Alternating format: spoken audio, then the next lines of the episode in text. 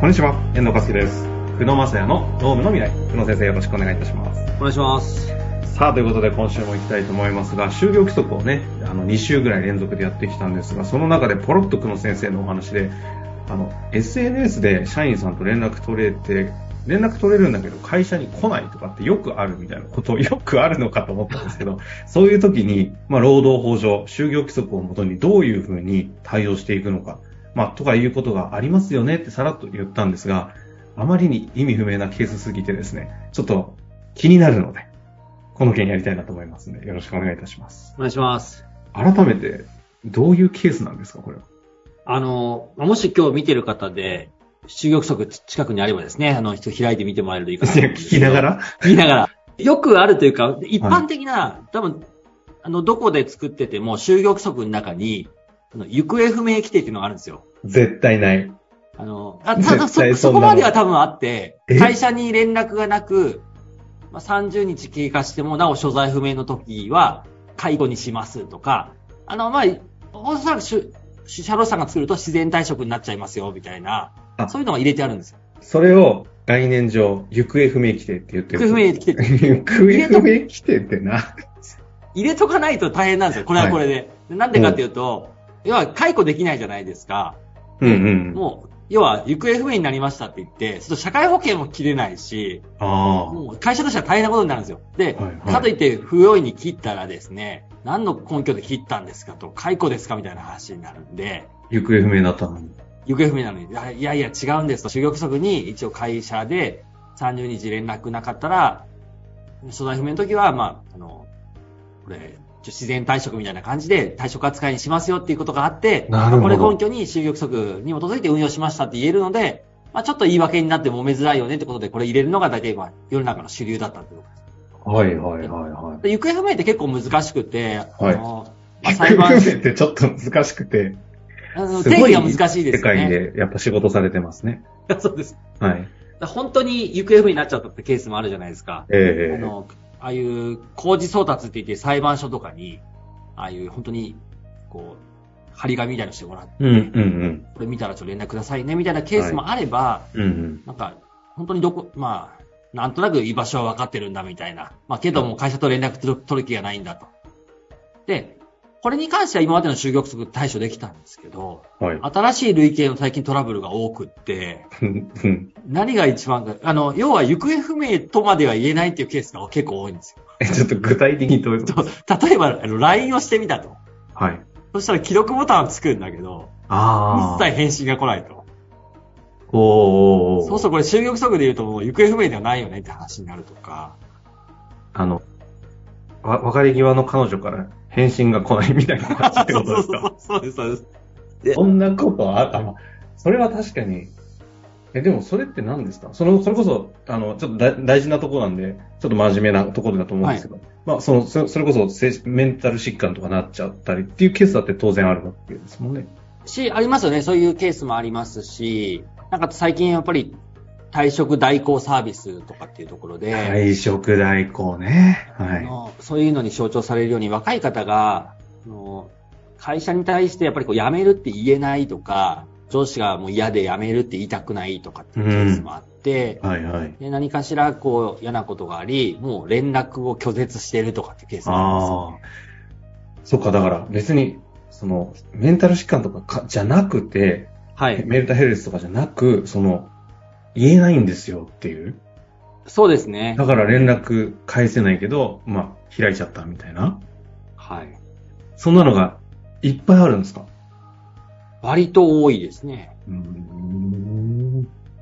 で、それでまあ退職代行サービスみたいなのがね、来て、ちょっと終わらせるようなことがあればいいんですけど、はいはい。終わらないって話になると、なるほど。今度会社としては、あの、欠勤不とか出勤不良で懲戒処分みたいな話になると、またこれうん懲戒処分が妥当かどうかとなか、るほど。あと会社としてはその、そういう努力をしたのの出勤を促して、まあ、そういう努力をして、本当に解雇に至るまでに、まあそういった、あの、証明を積んだかみたいな話になると、また争点がややこしくなるので、はいはい。なので今は、どっちかといえばその、最新の就業規則の中には、これで正しいかどうかは別問題としまして、やっぱり一般的には、まあ、所在は分かっているけど、会社に連絡がなく、60日を経過したときは、自然に退職扱いとさせて、あの、自然退職というか定年退職と同じような形で、まあ、退職扱いにさせていただきますからね、みたいな一文を入れておいて、まあ、それをちゃんと事前に説明しておくっていうのが結構ポイントかなと思います。なるほど。今ちょっと手元の就業規則引っ張り出そうと思ったらなかったんで、ちょっと、見たいなと思いましたけど、書いてあるはずなんですかね、的なものは。そうですね。そういうものを、まあ、入れるように最近は変えてきましたね。ここはもう本当に。なるほど。時代の変、推移で。そうですね。いや、先週、前週ね、あの、おっしゃっていた、就業規則を変えるタイミングというか、見直すのは、1年に1回は、あの、中にそういうプロの総務とかがいないんであれば、あの、社労士の先生とかで見てもらった方がいいですよとおっしゃってましたけど、まさにそういう時代の変化に合わせた抑えるべきところが出てくるので、そういうところをアップデートしていかなきゃいけないってことですね。そうなんですよね。へー。なるほど。え、ちなみに、えっと、行方不明規定でいくと、そんな感じですか？そうですね。うん、まあ、でも結構に、最近新しいなというスタイルって結構ありますよ。例えば、あの、うん、なんか、無断欠勤をしたら、まあ、懲戒処分されるってこれイメージ湧くじゃないですか。無断欠勤。はい。朝から連絡もなく、うんうん。ひたすら休むと。あとか。はいはい。それはもう、なんか、大きな罪の、罪だと思うんですけど。なんとなく日本人的に言うと、文化的にもその風潮ありますしね。そうですよね。それ自体も古いんですかね？ちょっと怖い。この番組やってると、ちょっとじ自分の時代を繰り返にちょっと怖くなりますね。いやいや、さすがにあの、やっぱり連絡はしないとまずいと思います。そうですよね。はい。その上で、ありますね。無駄にあかん。ね、で、最近あるのが、はい、あの、許可は取るんだと。うん。例えばですけど、アイドルのコンサートに私は行きますんで、今日休みますみたいな。ちょちょっと、いちいちケースがエッジ立ってるのやめてほしいんですけど、リアルな話、そういうまあでも、あるか。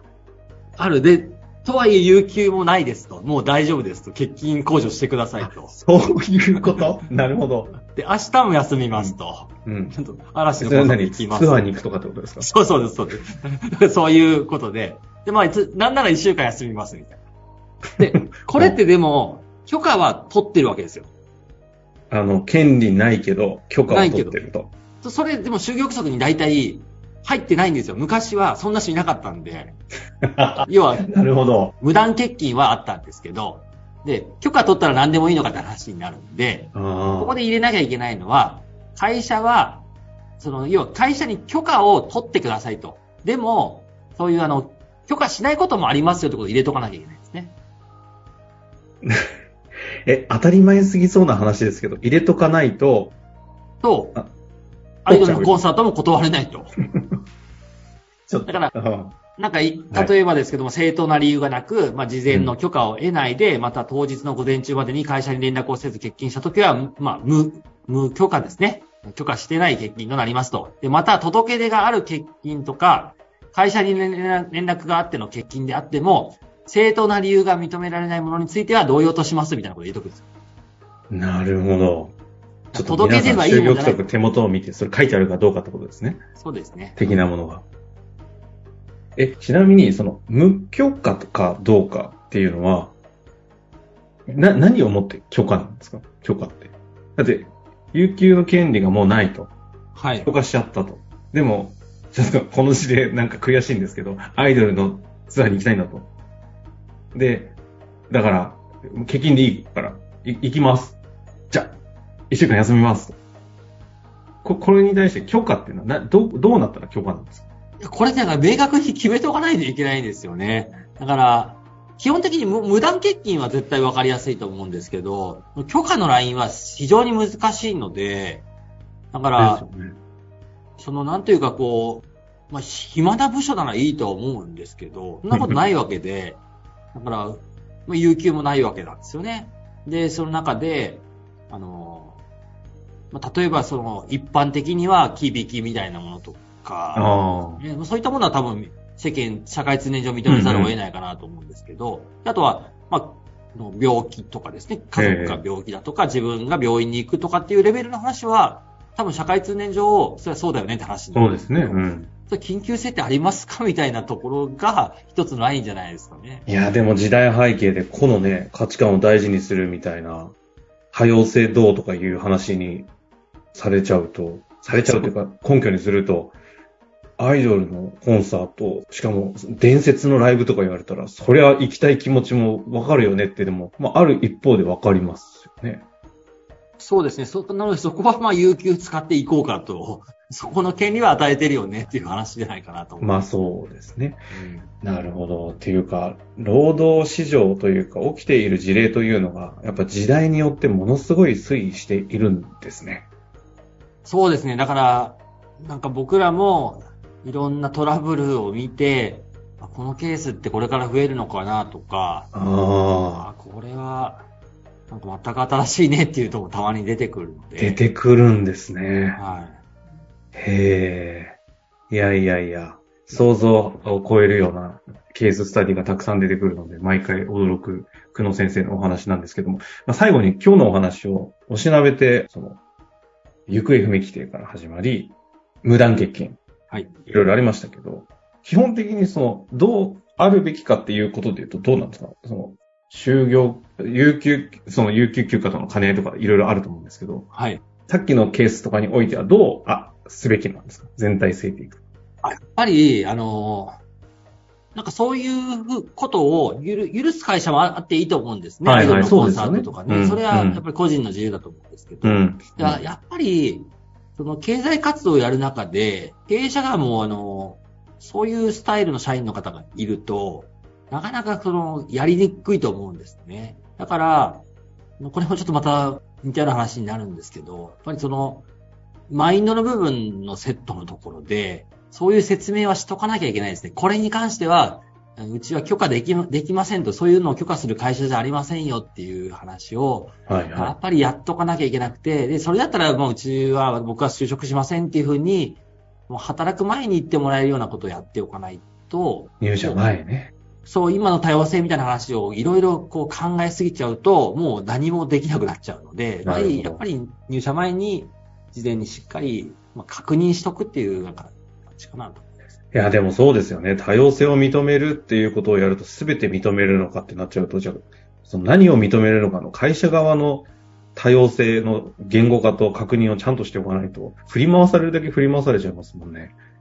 そうですね。まあ、多様性を認めるってことは、会社側に結構力がないと無理で、うん、やっぱコストの関係にもかなり関わってくるので、今のうちの力では、ここまでは譲れませんよっていうことを、従業員と初めに握っておくっていうのは、労働法の世界でもものすごい大事かな。どこまでの多様性を認められるかのポテンシャルを会社がちゃんとね、認識しておくということをしないと、会社が倒れたら何の意味もないですよね。そうですね。うん。ということでね、今日は、あの、ケーススタディ的なお話をいただきました。あの、次回は質問が来ておりますので、ちょっとそちらの方やっていきたいと思いますので、楽しみにしていただけたらと思います。小野先生、ありがとうございました。ありがとうございました。